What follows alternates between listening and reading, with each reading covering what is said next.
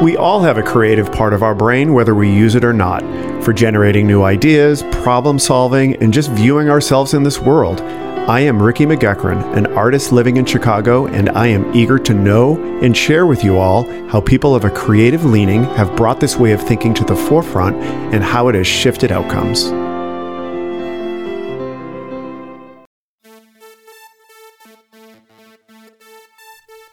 Tom Roach is someone I met many years ago in Provincetown, Massachusetts.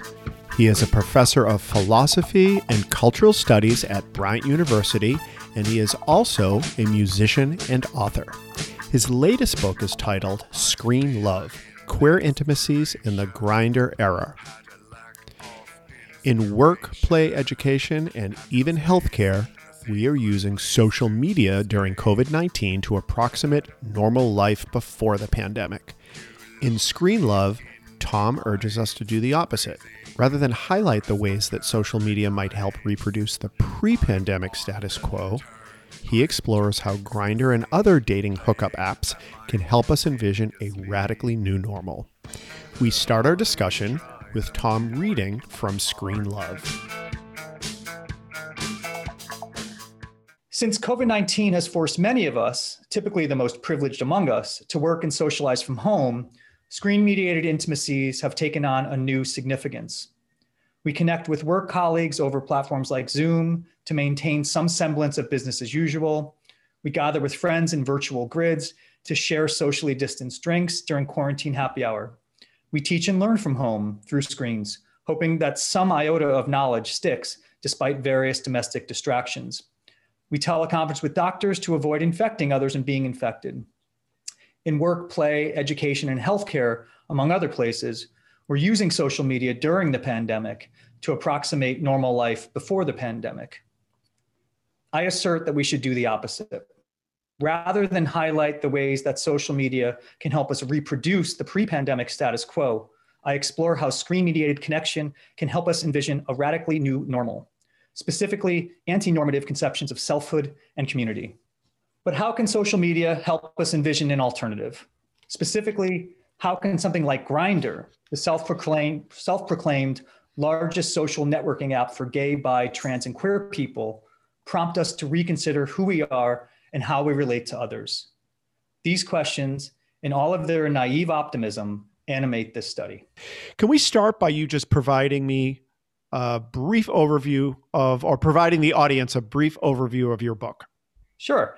Um, I essentially wrote this book because, well, for a number of reasons, but the but the thing that initially motivated me was just being a part of the gay male community and specifically living in Provincetown and also as an academic being a queer theorist hearing so much um, negativity and sort of techno pessimism around the apps um, on the one hand, like everyone was on them. On the other hand, everyone had a critique of them, as if they're like the worst things in the world, or they're ruining the bar scene, or um, it's ruining, you know, sex in general because now it's just so transactional and all of that. So that was the initial motivation. Was like, well, what can we like? If there's such a paradox between people critiquing it and then being on them so much, for starters. And I was like, well, that's a little bit hypocritical. And I was trying to think about like what can we glean from this experience? Like what can we learn from it? What can we do with it? How can we find like new avenues of creative cooperation and new avenues of intimacy through these apps? And that's where it started. Did you ha- hear similar comments before it was apps, but when it was websites, specifically Manhunt? Yeah, definitely. And that's where I, I think at one point in the book i do reference that like you know even since manhunt it's there was an article even in the advocate probably in the early 90s which was called like manhunt is killing gay culture. Um, and it was specifically about you know how you know the gay male cultural infrastructure is so fragile to begin with and so precarious. In other words bars close all the time. There's so many fewer bars now and this article was basically like, and Manhunt's going to be the final nail on the coffin. Digital culture has been so important to gay male identity and gay male sex. um, since the BBS, since the chat rooms, since AOL, you know, all of that has really contributed to the life of um, gay sex culture, as far as I'm concerned.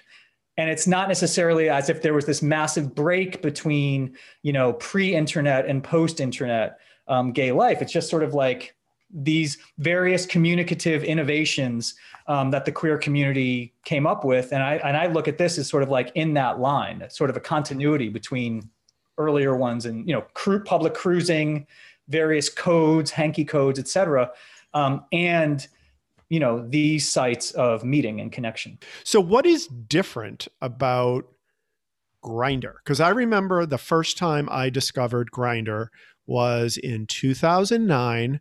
I was in P Town. I was at the Shipwreck Lounge, and my friend Kevin Walsh slash Trampolina who's also was a guest on this podcast, mm. told me about Grindr. And I think I probably must have downloaded it right there. And I thought it was the greatest invention ever uh, because I thought it not not about hooking up. I thought it was extremely clever in a way that you could actually see people how far away they were. Because I know, you know, younger people listening to this, that's not a new idea. That was groundbreaking to be able to see your your phone and see how close people were. And one other comment about that, you know, in Provincetown, um, you know, Provincetown is 50 miles away from Boston, like on Grindr you know, it obviously takes longer to drive there, but you know, the direct route.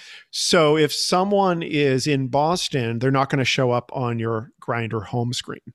So when Grindr first came out in 2009, we would me and my friends would all use it as a way to find out when people were in town because we would I guess favorite or I don't know what you do. You did something and when your friends showed up, they would show up as being two miles away and then we would know and then you would start conversing on Grindr so i me and my friends were all using it as a way to connect with each other and it had nothing to do with hooking up and meeting new people.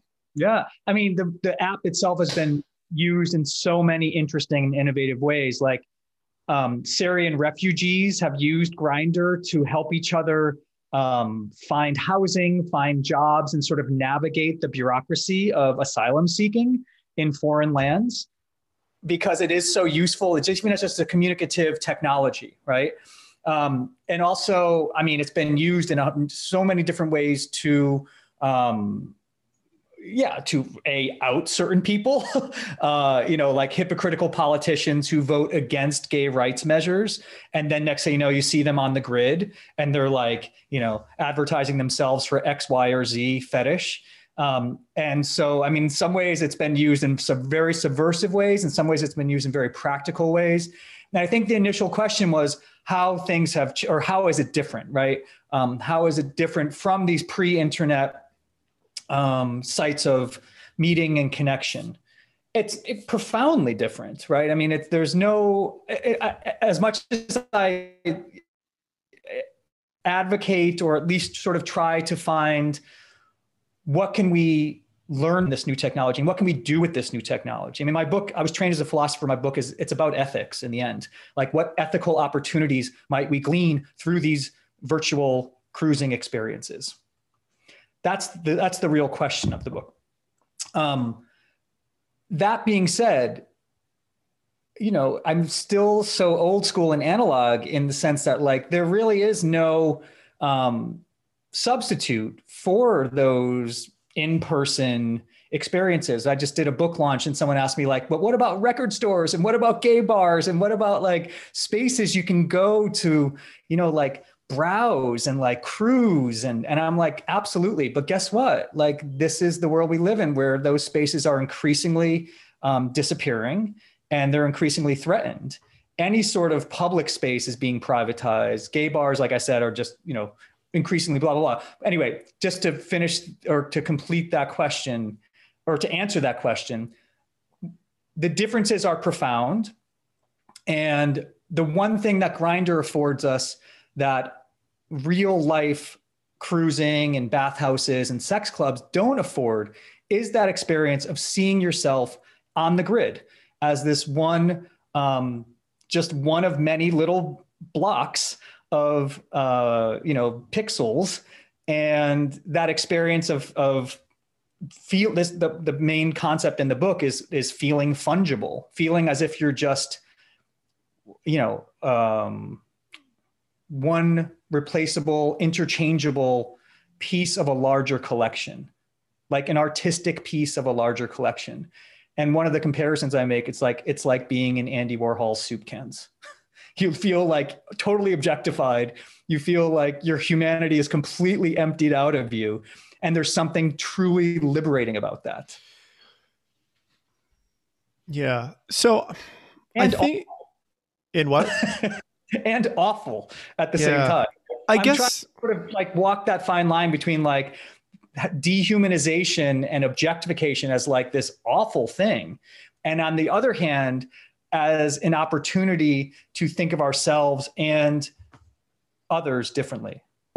Yeah i i, I guess coming from my personal experience um, I, I being on the apps it can definitely have good and bad but i feel like the experience of how i feel about myself is the same as when I would feel in other connect ways of connecting with other gay people. When I go to gay bars, sometimes it feels good, sometimes it feels bad. When I go to a cruisy area, sometimes it would feel great, sometimes I would feel like a piece of crap. When I go to a bathhouse, I feel like the feelings are all the same. I think that what's different for me is it's a much more rapid experience. Like it's a high volume rapid turnover type of thing. So mm-hmm. so i but i don't i don't necessarily feel like the intensity or the nature of the feelings are the same. I just feel like you're getting them quicker. Sure. But i mean and you know again it is all going to be super subjective right? I mean everyone's experience i'm just talking about these protocols. Like every app has a certain protocol that you have to sort of abide by. And you know on facebook the protocols are um, you know you use the like button if you like something or you hit the share button if you want to share button share, share things right? These are just the technological protocols that you have to sort of master or you know at least understand in order to use the app. And one of my arguments is that the protocol of Grindr is that you essentially um, turn yourself into a, an aesthetic object for others to view whether you want them to view you or not. I mean you're putting yourself out there in this way which is and and to become a part of this sort of collection of aesthetic avatars of avatar objects that will shift around that will be different every time you get on um, and that will change according to your location right? Like you were saying using location technology to sort of see your friends like oh hey look who's in town I see him on the grid, right? Um, but I think that that experience of of sort of aestheticizing the self. I know that sounds really academic, but turning the self into um, an art object that's that can that's going to be viewed, and your whole personhood is judged by that picture, right? That's what you are to other viewers, by and large, until they click on it. And if they click on it, they might learn a little bit more about you. But in a flash, they're going to see that picture and they're either going to click on it or they're not going to click on it. So it's so ridiculously, it's so much like self branding and so much like, yes, you are becoming an utter commodity um, just as you're shopping through Amazon. We can't, I mean, you can't distant or it's impossible to distinguish sometimes the experience of internet shopping from being on Grindr. And I'm trying to get at, okay, what is what can that experience what can we do with that? Like what new forms of community and new forms of new understandings of selfhood might we again glean from that experience? And again i'm a queer theorist in general so what we try to do i would say um, is sort of conceive of anti non or anti normative understandings of connection and relationships and new forms of living and new forms of loving and sort of embracing all of the communicative innovations of the queer community throughout history, all the ways in which all of the aspects of um, gay life that has been sort of poo pooed by straight society are the, exactly the things I try to embrace. So, were you thinking that we could evolve these apps into something different, or that we could use the experience, this unique 2021 experience, all of the data that we're getting to learn something or what would you want to do with it with this information? I, mean, I think again i think of it as an ethical opportunity. Like if this, if this technology can afford us new ways of understanding ourselves new ways of connecting with other people and new ways of thinking about community then that's huge right i don't know where it might go all i'm trying to do is just to point out the fact that um, this is an opportunity that if we were to think about this in such a way, it might open us to new ways, again, new ways of living, new ways of loving, new ways of communing, new ways of connecting, new understandings of selfhood, et cetera. Let me throw something out there, and um, maybe this this relates. This is something that I thought of. Um, you know, I'm doing Zoom calls with my family now. We've never done Zoom calls. Um, I'm doing Zoom dinners with my family, uh, with my friends. That wasn't something that I never did until COVID. What I was thinking is what if the new norm, based on learning and everyone becoming accustomed to doing Zoom dinners, that when you create a dining room, you automatically have the wall is a screen so you can actually have dinners with people remotely. And it's like a standard thing, like a microwave. So everybody has it. And I was thinking that would be a great learning from this. You know, once COVID is all done, you know, in the future, that's just how a dining room is set up. You have, you know, three sides of the dining the dining table are for chairs and one side is a giant screen and it's a standard size. You know there's like standards for you know that's built into the software depending on which dining room table size etc is that what you're talking about? No i'm not at all talking about that. Um, that's way too practical for me because i'm a dreamer in this regard. I'm saying what if we thought of ourselves what kind of communities would develop if we thought of ourselves we de-emphasized our individualism we de-emphasized um, our uniqueness and thought of ourselves as interchangeable what kind of community might develop from that? That's a radical question. And, and part of some of the analogies I use are like Star Trek, the Borg. I use um, historical examples of these lesbian separatist groups who, uh, this one called the Van Dykes, who all took the same name, the same last name. They changed their names to Van Dyke. They literally treated each other as like interchangeable sex partners um, and drove around the country in vans. That's why they were the Van Dykes, which is the great, clever, punny name. Um, and essentially tried to recreate a whole new way of living that was free of men. They lived independent of men. They lived um, off the land, and they tried to create their, their a whole new social system. I think we are at such a desperate moment in the history of humanity that we need to start thinking radically about new forms of community and new forms of society. That's why I wrote the book because it's not just about like let's put some I mean I'm all for that idea. I think it's a super idea to to have you know your Zoom friends come over for dinner, but I'm thinking like uh-uh, big stuff, like new forms of society, new ways of thinking of ourselves so that we can create new visions and new articulations of community that might get us through the mess that we've created thus far. You know what I mean? That might help us adapt to the new reality of climate change, super viruses, um, various things. So you see what I mean? That's why it's a philosophical. I was I call it sort of a philosophical experiment. Okay. And I'm just using Grindr as just sort of like the book is about Grindr and has nothing to do with Grindr. through Grindr, I'm trying to articulate and envision new forms of community. And I was like, what if we use Grindr as a template for like actual social systems? Do you know what I mean? Like, I think that would, I think that's just an interesting question to ask. And I thought it was interesting to sort of follow it through to the end point. And that's where the academic stuff comes in. Do you know what I mean? Like, I can't help but when I ask a big question about like what would a new what would a form what would a new form of society look like based on the Grindr grid, I have to go to like academic sources because to me they're the most valuable.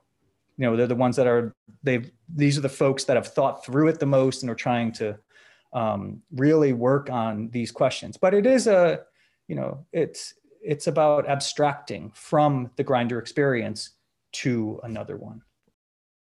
This book, as you mentioned, is very academic. And I was wondering, would you consider this a creative exercise creating this book? Yeah, in a lot of ways, you know, I think like an artist, I let me take that back. I don't know if I think like an artist, but many artists do begin their projects with questions, right? At one point in, in the book, I quote uh, Collier Schorr, who's a photographer, a trans photographer that I really, I don't know if she identifies as trans actually. I know she, I know they identify as um, butch, but Collier Schorr is a great photographer, and the question they ask is, um, to begin a whole project, a whole series. They asked, what would it be like if we if we imagined ourselves as the other? Like, in other words, like if we were interchangeable. So a question like that that motivated their photographic series that is a similar question that motivated this book. So I think because it comes out in sort of academic in academic form, the creativity for me comes from it's like a thought exercise. I'm actually tr- beginning with a question and a concept that I want to see through to the end. Um, and along the way, try to do it in a, in a creative way. And if you notice in the book, the reason I say this is much less academic than my previous work is because I actually do tell some stories. And mm-hmm. in academia, that's like poo pooed upon, right? You're not supposed to talk about your classes. You're not supposed to talk about your sister being in the ICU. You're not supposed to talk about, um, you know, various experiences in your life. You're supposed to be objective and, you know, super smart and all this stuff. And I try to be both. But I found it, um, I had a ball writing this book because it was just such a fun thought experiment to think to think through that that initial question. Um, what what forms of society, what forms of community might we develop? Might actualize? Might we actualize based on the Grindr grid? Do you think that this thought in this book, these thoughts in this book, would have happened if you hadn't spent so much time or lived in Provincetown? Very good question. I mean, one of the things I did love about the apps in Provincetown, it was um, that before I even meet someone in real life, I would know exactly what they wanted sexually. I would know exactly, I could know what they looked like naked half the time. And there was something so funny and fascinating about meeting someone. It was almost like the old secret handshake or something, or like, I, I know a lot about you and I'm just meeting you for the first time. Like there was a weird wink, wink, nod, nod moment um, living in Provincetown, which is sort of a bastion of gay male, um, you know, fairly, well, more than fairly, very rich very white, mostly gay men. Um, and just the ways in which the apps really blurred the boundaries between public and private was fascinating to me too. Um, the fact that I, again, I can meet someone in real life and know a lot about them in terms of at least what their tastes were and how they present themselves on these apps. And that was one aspect of it. Um, and the other aspect was just in general, the fact that gay life is so much more mainstream now, and um, the fact that gays, gay, gays and lesbians um, are in the spotlight a lot these days. You know, very high visibility, public visibility of gay and lesbian folks and issues. Um, I was looking at the apps as like this is sort of a, um, in an interesting way. This is sort of a an escape hatch from all of that visibility. It's an escape hatch from all the pressure of having to be like representative of your community and like an upstanding citizen and like, you know, a respect, a respectable person when in the end, like gay, you know, being gay is about who you want to have sex with. and so at least Grindr offered that outlet in the yeah. age of heightened visibility and sort of like respectability. Here we have, um, you know, the byproduct is Grindr But would would you have had that same observa- set of observations if you were just in Providence, Rhode Island? I don't know. Not- I, I, it's a good question, and I, it's hard to answer because it, it's hard to sort of say, you know, what if I'd never found Provincetown? I think I would have. I, I would have been interested in this issue because I've been writing about gay stuff since. That's my whole thing. You know what I mean? Like I've been writing about uh, my dissertation, which I finished in 2006 but began in 1999 was specifically about gay male friendships. Yeah. So that's um, that was my first book too, Friendship as a Way of Life, and specifically looking at sort of the new forms of friendship and these interesting um, configurations of friendship in the gay male community, and specifically during the AIDS crisis that that sort of emerged and saved a lot of people's lives and enriched a lot of people's lives. Yeah. So I do think I would be writing about queer stuff. I don't know if I would have been writing. Um, I mean, I, to be perfectly honest, I didn't even get an iPhone. I was such a late. I'm always a late bloomer. I'm always a late comer to everything. I didn't even get my first iPhone until 2012, 2011. And so once I did, I was like, I, I got on the apps and I was like, oh, this is like you said, like this is this is very different from let's say bear www or manhunt or various other um, internet experiences that i had. Number one like you said the high volume and just like the like i'm coming over now kind of thing. And i'm just sort of like whoa whoa wait whoa, whoa, whoa. you know it just felt like everything was moving very fast. And it was a very different um very different experience than being on the internet yep. it was much more transactional and much quicker so, as, if I would have written this book if I hadn't lived in Provincetown, maybe not. But Provincetown wasn't necessarily being in the life in Provincetown certainly informs what I think about theoretically and what I think about academically, no doubt about it. Yeah. And I think one of the reasons why I was asking is I grew up in Boston and I spent a lot of time in Provincetown. And, you know, one of the, th- the couple things that you mentioned that makes Provincetown unique, obviously, it's very gay it's very white male and it's very wealthy white mm. male. And really Boston is too. The you know, the gay community in Boston and I didn't even realize that because well I I made a really a good salary when I lived there. Um, and most of my friends were. I kind of didn't realize that that was a bit of an aberration until I moved to Chicago. And I moved to Chicago as an artist. And I started to realize that P Town really is a unique set of gays. Yes, for better and for worse. I mean, in that regard. And I do think the New England bubble is really dangerous and can be fairly toxic and um, and just one thing I did actually, right when I got my first iPhone, uh, and I was on sabbatical because I just finished my previous book, I went south and I'd met a bunch of people in Provincetown from all over the country, many of whom lived in Texas, Florida. Um, I went to New Orleans, and I just decided like I've had this sort of weird fear of the South, or this sort of distrust of going south, and I'm need to get over that. Number one, and now through Provincetown, I have all these great people to go visit in the South. So I just sort of made a little itinerary. Where I visited a few folks and ended up in Houston, ended up in New Orleans, and ended up in Fort Lauderdale. And I was so, it was so refreshing to be in gay culture, gay male culture in the South. I found it like so much more racially integrated, um, so much less m- about class and money. It just felt a, a, a lot better to me. Um, more, I don't know, a more open and inclusive, I guess are the words. Um, whereas Provincetown can be so class based and so race based and so gross in a lot of ways.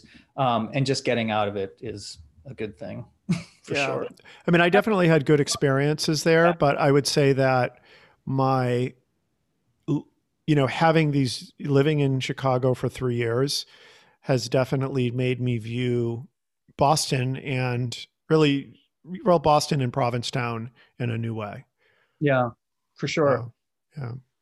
and you know, as I'm growing older, the, the things about Provincetown I love the most have much less to do with the gay stuff and much more to do with the dunes and the, the woods and the ponds and like just the landscape in general. It's such a unique geographical location. And there's so much to do in that in that part of, you know, I mean, so when I go now, it's that's all I really I love having access to the bars and the people and the throngs and all of that. But I also really am an introvert in the end. And I'd like, oh, people would people would scoff at me saying that. But I really I retreat from that more and more as I get older. Let's put it that way.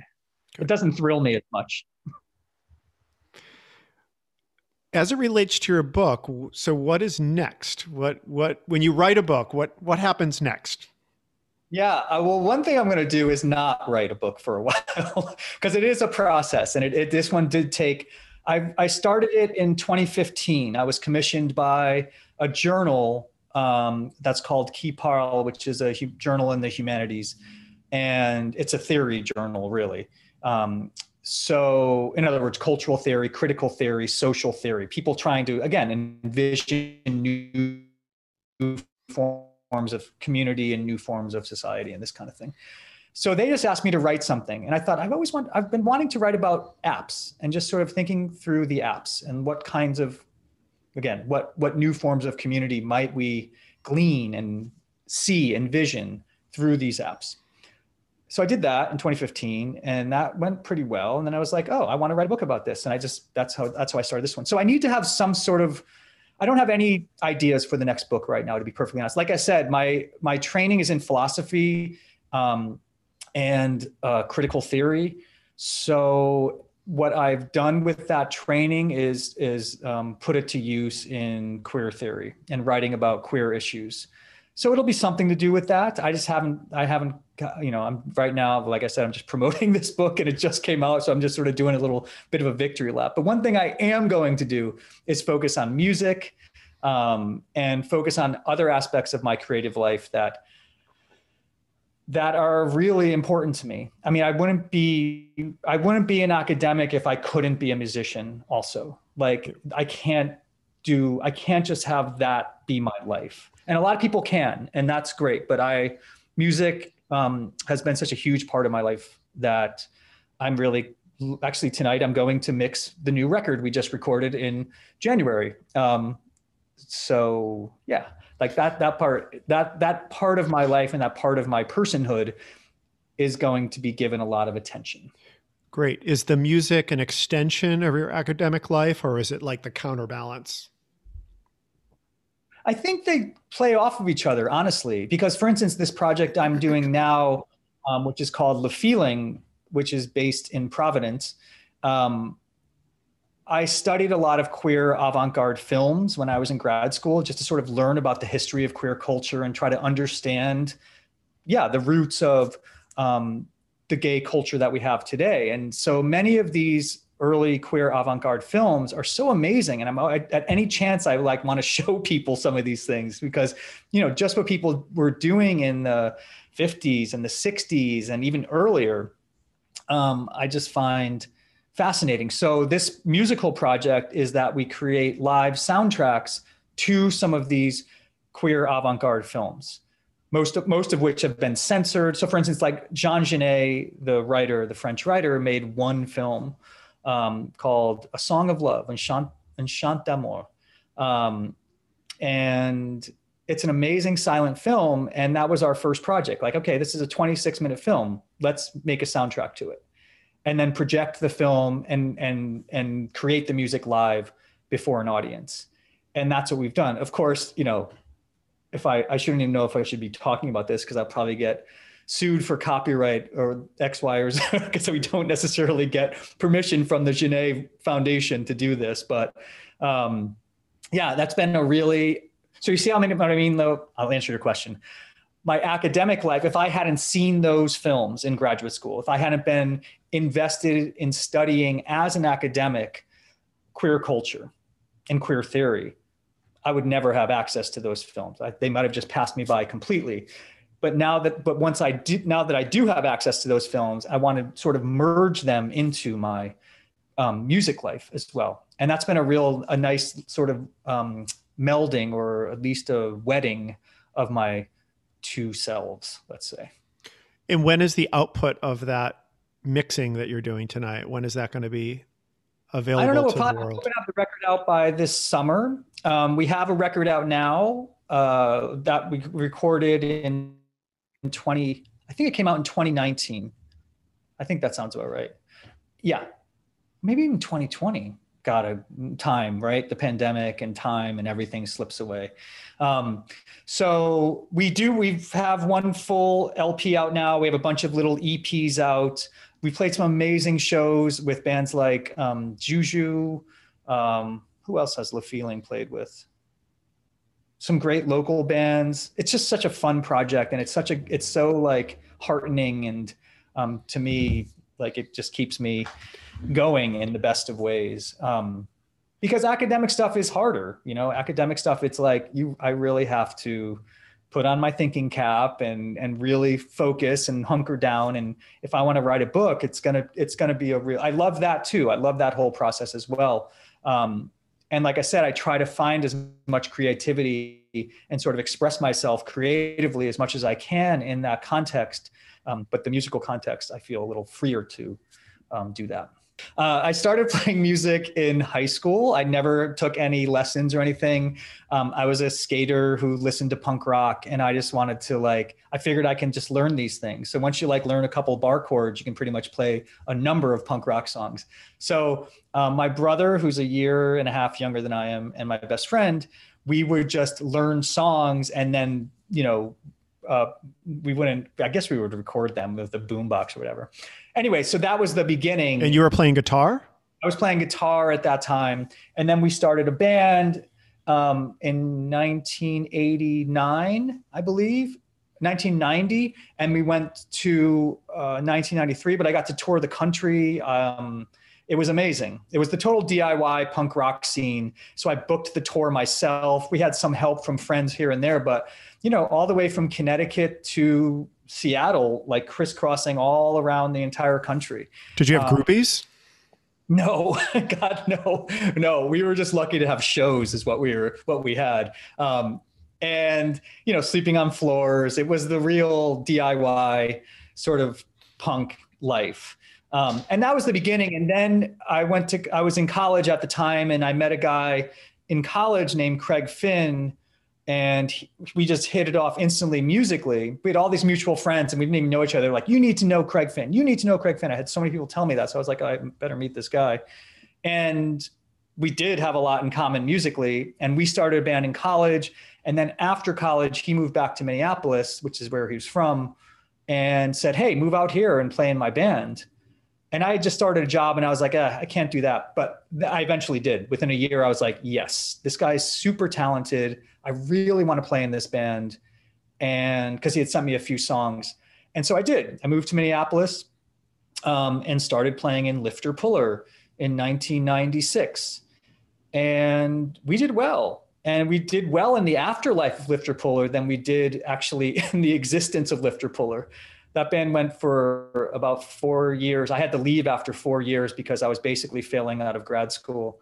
Um, so all of a sudden, I mean, I'm still, I just got an email the other night from some fanboy who was like, I want to hear your take on this particular lyric in this particular song from 1998. And I was like, uh, okay. Uh, do you think, I mean, that's a long time ago for me. Did you give it to him? That was the, oh yeah. Um, that was the band that kind of, um, that was the closest to like, oh, we're actually doing, we're actually doing well. And if we could sort of stick this out, we might actually go somewhere. And as it turns out, Craig Finn um, started a band after that called The Hold Steady, and The Hold Steady did quite well.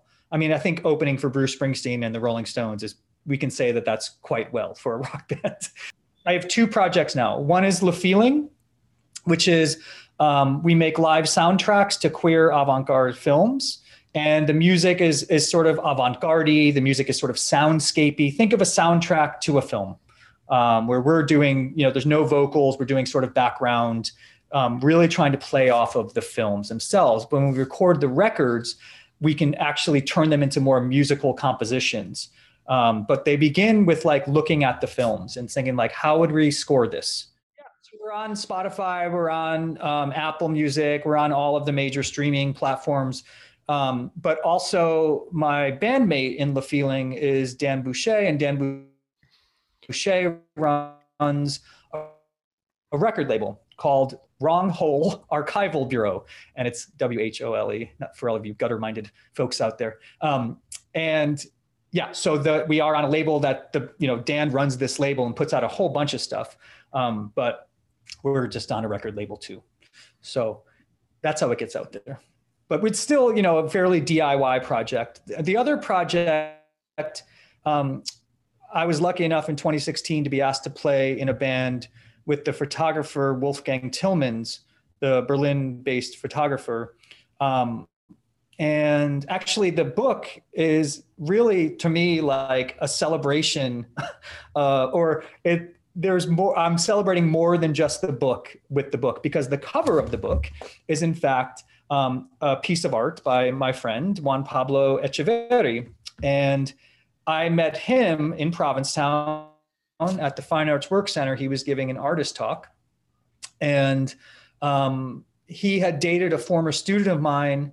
And my student said, You have to go see Juan Pablo when he speaks. And I said, Sure, I'll go. It's right next door to my house. Why not? And I've loved his work. And I was working on the book at that time. And I saw this one series, which is now on the cover of the book. And, and I said, I want to talk about your art in in my book. Um, and he was like, wow, amazing. That's so great. And I said, yeah, come have drinks with me and my friends. We're going to have dinner and drinks. And we got talking at dinner and we talked only about music, which I love. I love, I love like, I, I really don't like talking about academic stuff with academics. I don't like to talk about art with artists. I like to talk about something we have in common besides what we actually are we actually know. So we just talked about music all night. And he said, Do you know the photographer Wolfgang Tillmans? And I said, Yes, of course. He's like one of he's like a hero. Um, and he said, Hold on. And then he says, um, Come, you know, come try out to be in Wolfgang Tillmans' band um, in a couple weeks. I said, Okay. So I did that. I rode my motorcycle to Fire Island from Provincetown, which was a colossal pain in the ass and required two ferries. And I auditioned and I got the part. And since 2016, um, I've been playing bass guitar for Wolfgang Tillmans' band, which is called Fragile. Um, Wolfgang does a lot of different types of music these days, but Fragile was sort of his live band that he got together. And we got to play shows at some amazing places like uh, Berghain in Berlin, um, at the Tate Modern in London, uh, Fire Island, uh, the Fire Island Arts Festival uh, in Brooklyn at a place called Union Pool. I mean, just it's been a total